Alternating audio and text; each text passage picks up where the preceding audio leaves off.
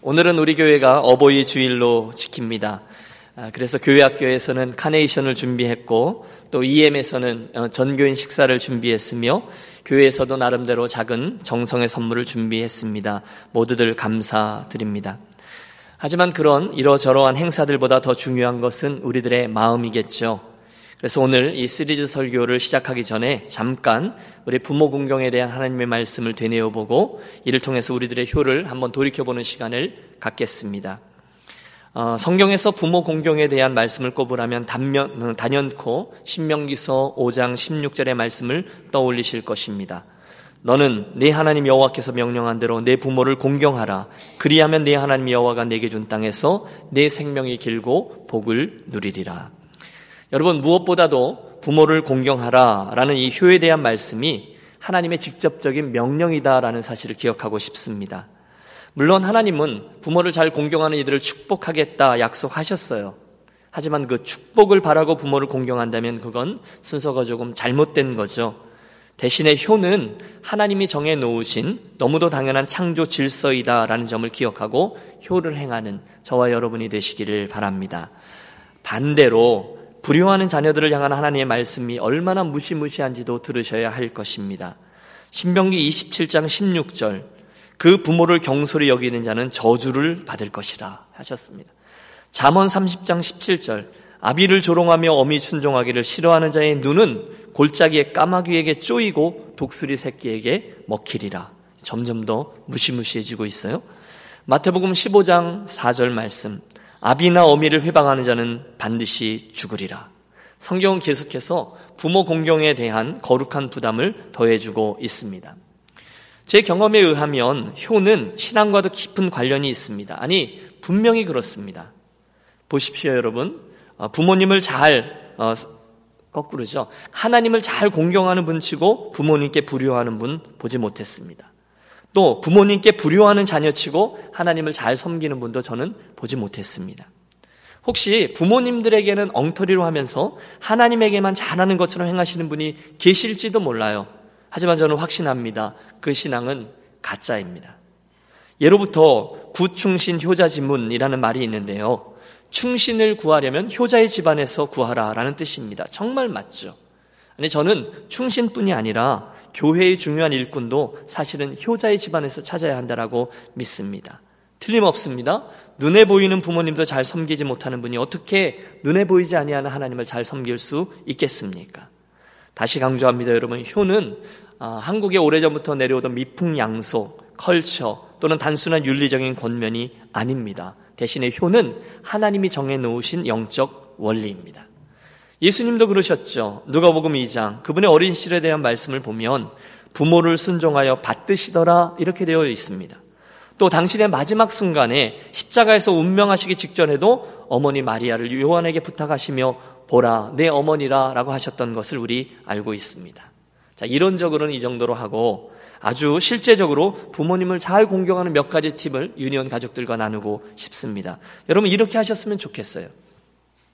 첫째, 부모님들을 잘 존중하는 태도가 우리에게 필요합니다. 물론 여러분, 대부분의 부모님들은 자녀들보다 공부를 조금 덜 하셨을 것입니다.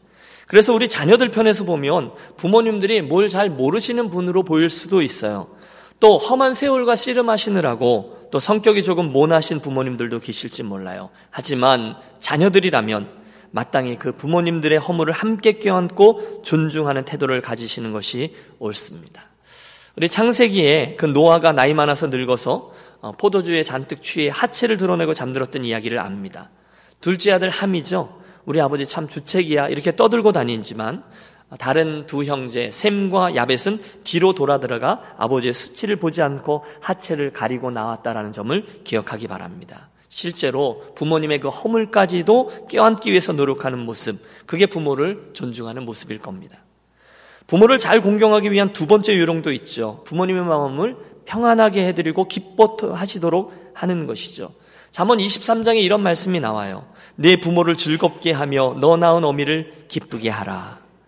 예, 그러기 위해서는 여러분 형제들 많으신 분들은 형제간의 우애를 돈독히 하시기를 권합니다. 제가 아는 어떤 분은 산의 진미를 앞에 깔아놓고도 그 부모님들이 마음이 아파서 음식을 못 드는 그런 분들이 계셨어요. 자녀들 간의 관계가 끼어져 있었기 때문에 그랬죠. 여러분 절대로 부모님들을 즐겁게 해드리고 마음을 편안케 해드리는 것이 중요합니다. 부모님들이 좀 거절하시더라도 얘 귀찮다 몸이 안 좋다 그래도 좀 모시고 나가서 바람도 쏘이게 해드리고 식당에 가서 맛있는 것도 사드리고 그렇게 하시면 좋겠어요. 혹시 멀리 떨어져 계신 부모님들이 계시다면 자주 정기적으로 소식을 전하십시오. 우리 부모님들 얼굴이 조금씩 펴지죠? 세 번째 요령도 있습니다. 책임을 다하는 겁니다. 부모님들은 열 자녀를 사랑으로 애써서 길렀는데 열 자녀가 한 부모를 책임지기 싫어하는 모습을 우리 봅니다. 부모님들은 자녀의 배부름과 따스함을 늘 신경 썼는데 자녀들은 부모님들의 배부름과 따스함을 마음에 깊이 담지 않습니다.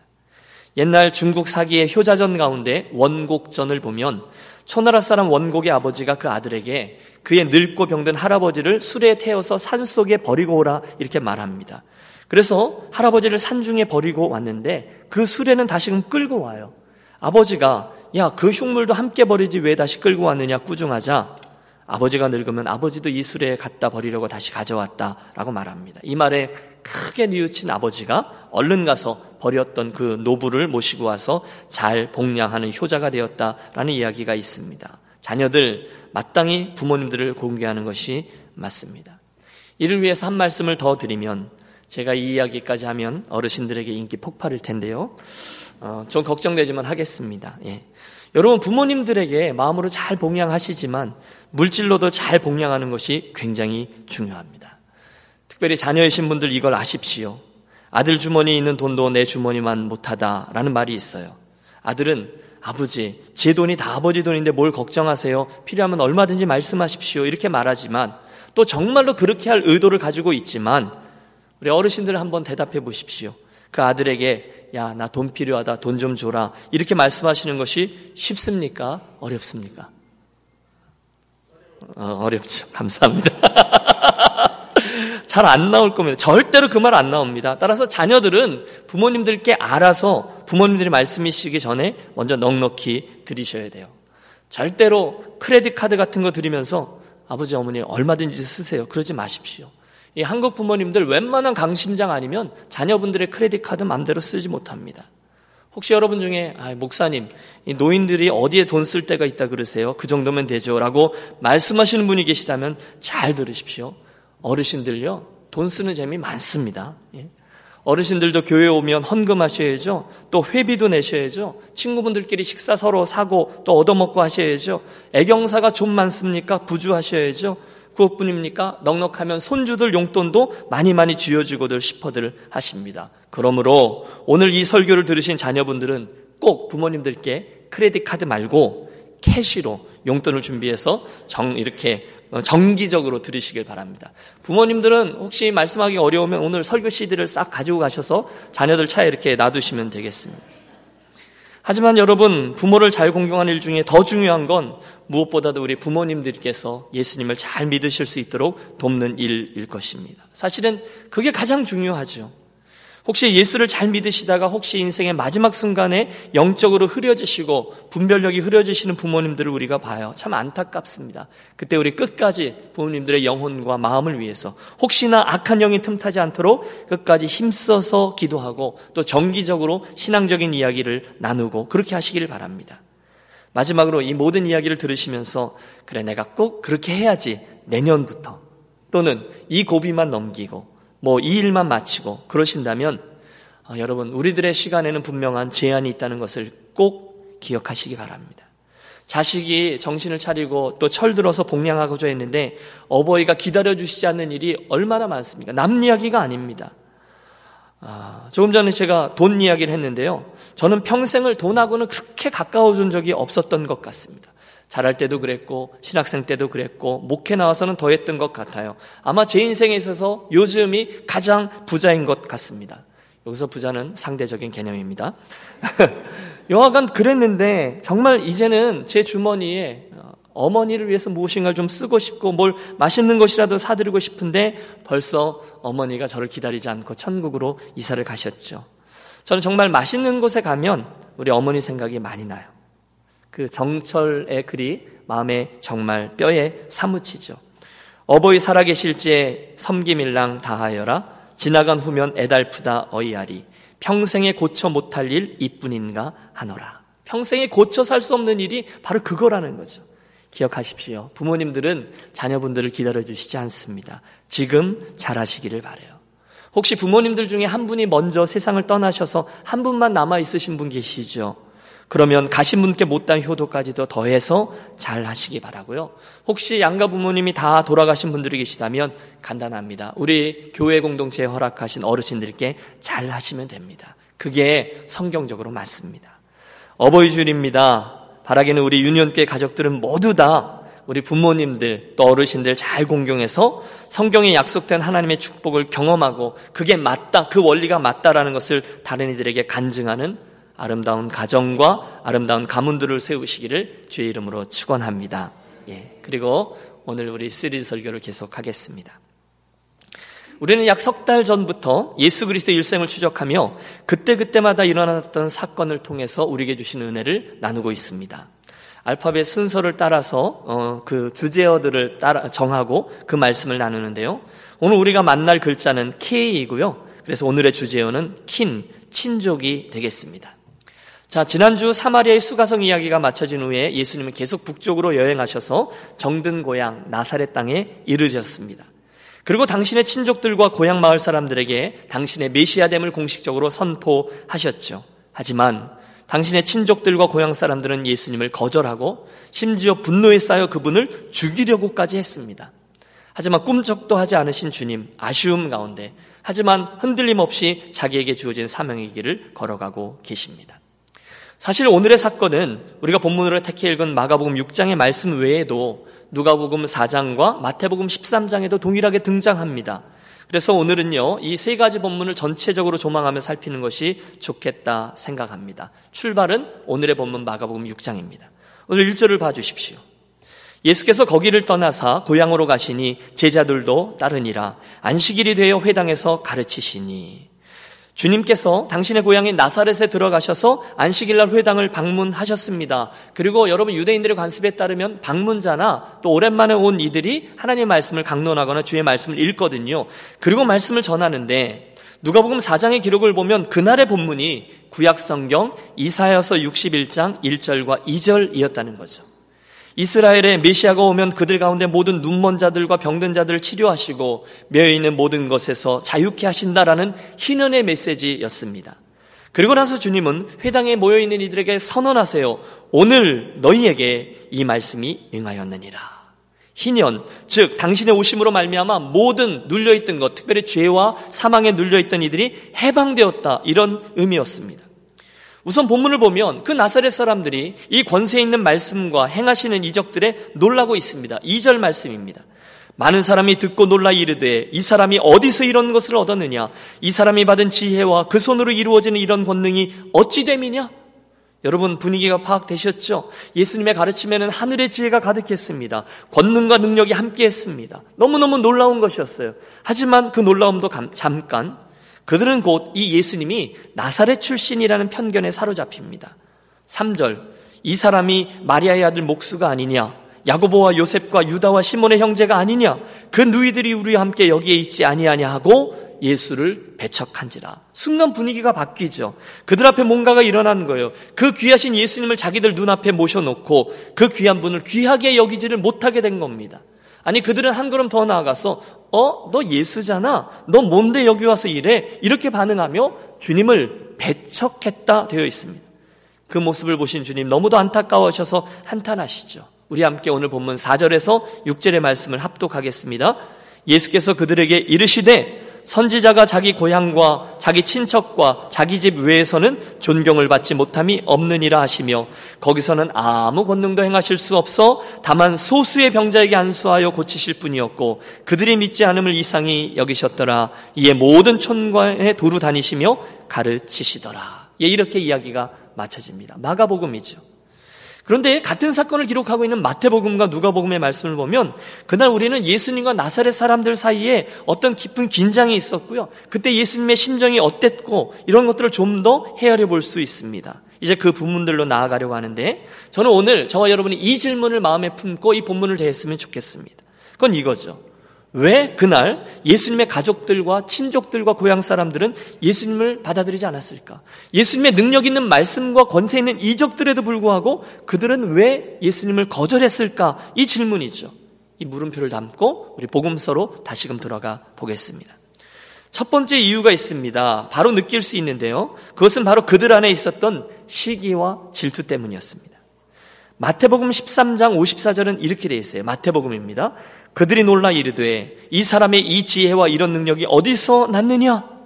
여러분 맨 처음에 주님의 말씀을 들었을 때에는 그들의 눈이 번쩍 뜨였을 겁니다.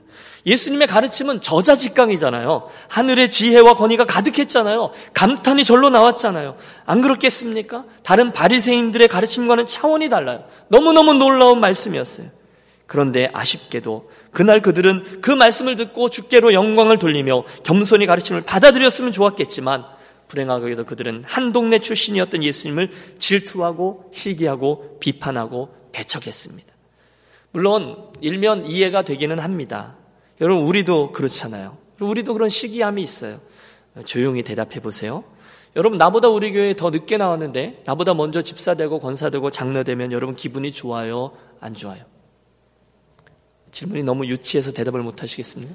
예? 시기가 있습니까? 없습니까? 시기가 있습니다. 여러분 제가 뭐 안 좋은 예를 들었을지 모르겠는데 직분 이야기를 말씀드린 게 아닙니다. 시기와 질투 이야기죠. 아니 같은 동네에서 우리랑 자란 사람인데 우리 아이들과 같이 자란 사람인데 저렇게 놀라운 하늘의 지혜와 능력을 나누어 주고 있다는 사실을 보면서 물론 어떤 이들은 그걸 보고 감탄하고 감사하지만 어떤 이들은 시기와 질투의 마음을 갖습니다. 또 있습니다. 예수께서 그 동네 사람들에게 배척받으신 이유는 편견 때문이죠. 따라해 주세요. 편견. 그들에겐 선입견이 있었어요. 편견, 선입견. 그래서 지금 하늘의 아들로, 하나님의 아들로 이 땅에 오신 예수님, 그분을 인정하지 못하게 한 거예요. 그들의 눈에는 예수님이 그 동네에서 보잘 것 없이 자란 나사렛 목공소집 큰아들이라는 사실 외에는 잘 보이지가 않는 거죠. 그는 어릴 적부터 그 동네에서 함께 자란 혹시 아직도 그 동네에 살고 있음직한 그런 예수님의 다른 형제들 한 명의 사람에 불과하다라는 것을 그들이 알고 있었어요. 그래서 괜히 거절하는 거죠. 안 된다는 거예요. 그런 이들이 메시아가 되면 안 된다는 거죠. 목공소집 첫째 아니야? 나 쟤 잘 아는데. 어? 어디서 저런 말을 배워왔지? 에이, 제법 하지만 너는 안 돼. 우리가 너를 아는데. 그들의 그 편견 말입니다. 그 교만이 예수님을 그리스도로 받아들이는데 어려움을 갖게 했습니다. 맞습니다, 여러분. 우리 예수님은 원래 목수셨습니다.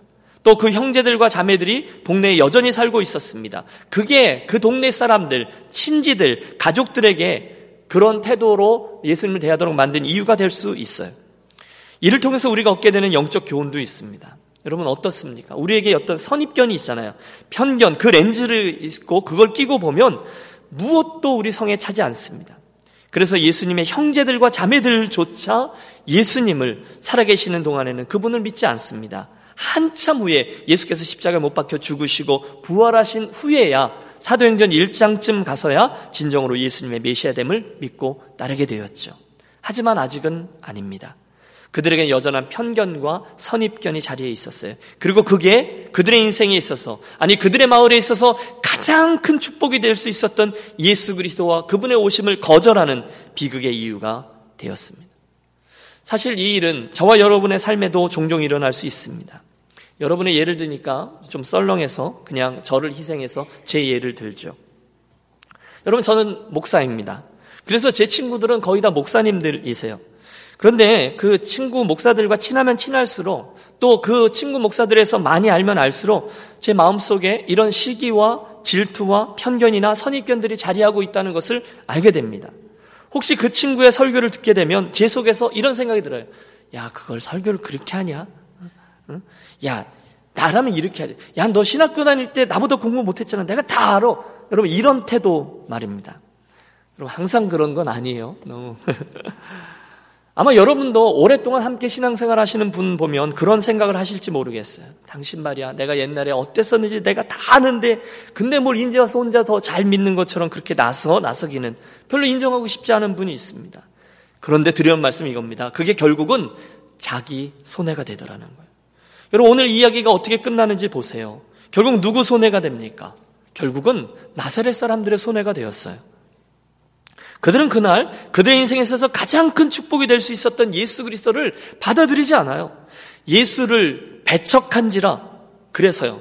그들이 믿지 않음으로 말미암아 거기서 많은 능력을 행하지 아니하시니라. 여러분 예수님의 설교, 예수님의 가르침 그거 싫다는 거예요. 너 없어도 우리 동네 잘해 왔다는 거예요. 우리 나사렛 그런 거 없어도 괜찮았다는 거예요. 그러니 나가 달라는 거예요. 그리고 예수님은 나가셨습니다. 이 상황을 영적으로 볼 때 이게 어마어마한 손해였다는 것입니다. 만일 그렇다면 저는 그날 제 친구 목사님의 설교를 통해 주신 하나님의 은혜를 받을 수 없어요. 하나님이 그 말씀을 통해 그날 그곳에 모인 모든 사람들에게 은혜를 주시는데 그 설교자가 그날 나를 향한 축복의 통로가 맞는데 아니 그럴 때는요 나만 은혜 받지 못하고 그럴 때는 다른 사람들이 은혜를 받으면 받을수록 나는 혼자 더 시험에 빠집니다. 지금 나사렛에서 그 일이 일어나고 있는 거예요. 어, 제 우리 어, 우리 옆집 그 목공소집 아들 아니야? 우리 아들 친구잖아. 그런데 제가 왜 갑자기 저렇게 잘 나가지? 제가 뭘 우리를 가리키려고 해? 그런 생각을 하자마자 잘 듣고 있던 말씀도 다 털어버리게 되었습니다. 사랑하는 여러분, 함께 기억하고 싶습니다. 그날 그들의 선입견과 편견은 나사렛 사람들, 심지어 예수님의 친족들과 이웃들을 포함한 그 마을 전체에 큰 손해가 되었습니다. 그들은 자신들에게 찾아온 엄청난 축복을 거절합니다. 단순히 거절만 합니까? 배척합니다. 나아가 옆에 있던 다른 이들까지도 예수님의 말씀과 능력을 받아들이지 못하도록 스스로 거친 돌이 되고 말아요. 그래서 그 상황이 안타까워 주님께서 그렇게 말씀하시는 거죠. 선지자가 자기 고향과 자기 친척과 자기 집 외에서는 존경을 받지 않음이 없느니라. 여러분 예수님이 많이 서운하셨던 것 같습니다. 특별히 누가복음 본문에 가보면 누가복음 4장 23절과 24절을 보면 그때 예수님은 당신의 마음을 이렇게 표현하세요. 예수께서 그들에게 이르시되 너희가 반드시 의사야 너 자신을 고치라 하는 속담을 인용하여 내게 말하기를 우리가 들은 바 가버나움에 생한 일을 내 고향 여기서도 행하라 하니라 이런 말씀을 하세요. 여러분 이게 무슨 뜻인가 하면 관용구인데요. 여기에 의사야 너 자신을 고치라라고 하는 말은 엉터리 의사들에게 먼저 너희 가족들부터 고쳐놓고 의사 노릇해라. 그런 의미로 말하는 것이거든요. 그러니까 의사를 무시하는 거예요. 야, 너, 너희 가족도 잘 고치지 못하면서 무슨 의사 노릇을 한다고 그래? 누가요? 의사의 가족들이 그러는 거예요. 왜냐하면 여러분, 의사, 여러분 그런 경험 있지 않으세요? 어, 다른 사람들은 의사가 뭐라고 말하면 그래서 의사가 이 약 드세요. 그러면 그 약을 먹고요. 저 침대 가서 진정하세요. 3일 계세요. 그러면 다 하는데 오히려 의사 가까이 지내는 가족들은 그 말 잘 안 듣잖아요. 어? 내 병은 내가 잘 안다고. 네가 뭘 안다 그러냐고. 여기 누워서 3일은 안정을 취하셔야 되는데 나 집에 가겠다고. 내가 네 앱인데 이러면서 끝까지 의사 말을 안 듣잖아요. 그래서 나온 주님의 말씀. 그때는 그 의사를 잘 아는 것이 오히려 걸림돌이 되는 것처럼 내가 진실로 진실로 너에게 이르노니 선자가 고향에서는 환영을 받는 자가 없느니라 이런 말씀인 겁니다. 똑같아요. 그날 나사렛 사람들이 예수님을 잘 몰랐었더라면 혹시 주님의 말씀을 더 잘 들었을 텐데 그러면 겸손히 그 가르침을 받았을 텐데 자기들이 주님을 잘 안다고 생각했기 때문에 그 은혜를 거부한 거죠. 나 쟤 알아. 그런데 쟤 내가 잘 아는 애가 제가 뭘 가르친다고 그래. 그리고 전혀 은혜를 구하지 않습니다. 그 심령이 가난해지지 않아요. 그 결과 자연스럽게 따라오는 것은 그런 아쉬움이 없는 곳에 그 땅에 임할 하나님의 축복은 없다는 것입니다. 그게 예수님의 말씀이에요. 그렇다면 여러분 우리가 이 나사렛 사람들 이야기에서 얻는 영적 교훈은 분명합니다. 우리는 언제나 우리가 할 수 있는 대로 최선을 다해서 영적으로 겸손해지고 가난해져야 한다는 것입니다. 여러분 그게 은혜죠. 사랑하는 여러분 가난해 주시고 겸손해 주시고 주님의 은혜를 더 많이 사모하고 갈망하는 그런 심령들이 되시기를 축원합니다. 아, 주님 제게 그 은혜가 필요합니다. 하나님 그 말씀의 은혜 제게 필요합니다. 그때 하나님께서 저와 여러분과 공동체에게 은혜를 베풀어 주실 줄로 믿습니다. 또 한 가지 기억하고 싶은 것이 있습니다. 그것은 지금 이 사건의 전후에 있는 나사렛의 영적 흐름입니다. 마태복음 13장의 기록을 보면 그들이 예수님을 배척한지라 이렇게 되어 있거든요. 그런데 그 말씀에 이어서 58절에 보면 굉장히 의미 있는 말씀이 하나 나와요. 이렇게 돼 있어요. 그들이 믿지 않음으로 말미암아 거기서 많은 능력을 행하지 아니하시니라. 여러분, 이 영적인 원리를 잘 보세요. 그들이 믿지 않을 때 그때에는 주님이 당신의 능력을 거기서 행하지 아니하셨다는 거예요. 다른 말로 하면 하나님의 말씀이 주어지는데 심지어 하나님이신 당신께서 저자 직강 이렇게 말씀하시는데도 그 말씀을 믿음으로 받아들이지 않자 믿음으로 받아들이지 않는 그곳에는 다른 능력이 나타나지 않았다는 것입니다. 그렇다면 이 말씀을 그대로 적용해 보시죠. 오늘 저와 여러분의 삶에, 저와 여러분의 믿음의 여정에 하나님의 놀라운 기적이 나타나거나 또는 간증이 있거나 또는 가슴이 뛰는 일들, 내 욕심만큼 가슴 뛰며 예, 하나님 정말이시군요. 그런 일들이 별로 일어나지 않는다면 혹시나 나의 믿음이, 혹시나 나의 이 말씀에 대한 믿음이 많이 사라져 있기 때문은 아닐까요? 점검해 보자는 거예요. 제가 말씀을 준비하면서 어제 이 부분에서 회개했습니다. 이 말씀을 여러분에게 적용하기 전에 저에게 먼저 적용하고 묵상을 해야 되잖아요. 그러다 보니까 저에게 참 부족함이 드러났어요. 제가 목회자로 섬기면서 우리 유니온 교회 공동체를 잘 섬겨야 되는 게 맞죠. 최선을 해서 잘해야죠. 문제거리를 만들지 말아야죠. 그런데 그런 조심스러움이 혹시나 하나님의 도전에 대한 하나님의 말씀에 대한 나의 믿음을 약화시킬 수도 있겠다라는 생각을 해 보았습니다. 이런 거죠. 좀 잘해야 되잖아요. 그러다 보니까 안 될 만한 거는 사고 치면 안 되잖아요. 잘 따져보고 될 만한 것들, 욕먹지 않을 만한 것들, 지금 상황에서 무리가 되지 않을 만한 것들, 그런 것들을 생각하다 보니까 나에게 오늘 주시는 도전이나 믿음의 야성이나 이런 것들이 사라질 수도 있겠다라는 결론에 이르렀어요. 그러면 관리하는 목회는 할 수 있겠죠. 그러나 역동적인 목회는 할 수 없을 거예요. 믿음이 없으면, 믿음으로 도전하지 않으면요. 여러분은 어떠십니까? 오늘 여러분의 삶에는 하나님께서 나에게 주신 말씀을 믿음으로 받고 순종하는 그 믿음의 역사가 자리하고 있습니까? 그냥 같이 예수 믿으며 가는 건 괜찮아요. 뭐 별 무리가 없죠. 이제 별 어려움이 없어요. 내가 이렇게 가면 될 것 같아요. 그런데 그거 말고요. 믿음의 역사 말입니다. 나에게 도전이 되어서 내가 그 말씀에 순종했기 때문에 하나님 주시는 열매들이 있습니다. 이런 믿음의 영역이 있느냐는 거예요. 상식적으로 예수 믿는 거 말고 상식을 뛰어넘는 영역에 믿음의 도전이 있냐는 것이죠. 오늘 예수님 고향 마을 사람들과 친족들은 예수께서 그 마을에서 자라나셨다라는 이유 하나로 자기들이 잘 아는 집의 아들이라는 것 때문에 예수님의 귀함을 모르고 거절하고 배척합니다. 기록대로 그들에게 임한 영적인 축복은 별로 없습니다. 주님은 그들에게 당신의 능력을 마음껏 행하지 않으십니다. 오히려 마가복음 6장 5절에서 보듯이 그들이 믿지 않음을 이상히 여기셨더라 그렇게만 반응합니다. 물론 주님은 그들의 그런 취급에도 아랑곳하지 않고 당신의 일을 계속해 나가요. 이에 모든 촌에 두루 다니시며 가르치시더라. 단 나사렛은 빼고 여러분 누가복음을 보면요. 이 사건이 그렇게 간단히 맞춰지지 않음을 압니다. 다시 말해서 선지자가 고향에서 환영을 받는 자가 없느니라 이렇게 말씀하시고 끝 하고 떠나신 게 아니에요. 여러분 아세요? 우리 예수님은요. 당신에게 겸손과 가난함으로 나오는 심령들에겐 정말 한없는 끝없는 극률로 그들을 대하시지만 반대로 아주 불순한 의도로 주님께 나오는 이들 있잖아요. 삐딱한 마음 가지고 빈정대며 나오는 이들에게는 정말 그들의 속을 다 뒤집어 놓을 정도로 아주 예리하게 반응하곤 하셨습니다. 지금도 마찬가지예요. 예수님은 누가복음에서 당신을 인정하지 않고 배척하던 나사렛 사람들에게 두 가지 구약의 말씀을 인용하여 말씀해 주세요. 그걸 통해서 그들을 휘집어 놓습니다. 첫 번째 인용하신 말씀은 엘리야 선지자 때의 한 과부 이야기입니다. 누가복음 4장 25절. 내가 참으로 너에게 이르노니 엘리야 시대에 하늘이 3년 6개월간 닫히어 온 땅에 큰 흉년이 들었을 때에 이스라엘에 많은 과부가 있었으되 엘리야가 그 중 한 사람에게 보내심을 받지 않고 오직 시돈 땅에 있는 사렙다의 한 과부에게 여러분 이해가 되세요? 엘리야 선지자 시대에 이스라엘에 많은 과부들이 있었지만 도움을 받지 못했어요. 오직 이방 여인에게만 도움이 갔다는 거죠. 두 번째 인용은 그 다음 엘리사 선자 때입니다. 그때에 이스라엘에 많은 나병 환자가 있었으되 그 중에 한 사람도 깨끗함을 얻지 못하고 오직 수리아 사람 나아만 뿐이었느니라. 똑같은 예죠. 엘리야 시대에 이스라엘에 많은 문둥병자가 있었는데 오직 이방인이었던 나아만만이 병고침을 얻었다는 거예요. 똑같아요. 이유는 한 가지. 그 당시 이스라엘에게는 은혜를 사모함이 없었고 그들의 심령이 가난하지도 않았고 당연히 하나님의 은혜를 사모하고 갈망하는 이들이 없었기 때문인데 그들에게는 있었다는 거예요. 이게 중요합니다. 그들은 하나님의 말씀을 사모하지 않았습니다. 여러분, 그분의 음성에 목말라지 않았습니다. 그랬더니 하나님의 은혜는 그 은혜를 사모하던 자리에서 그들에게서 떠나 이방인들에게로 향했다는 거죠.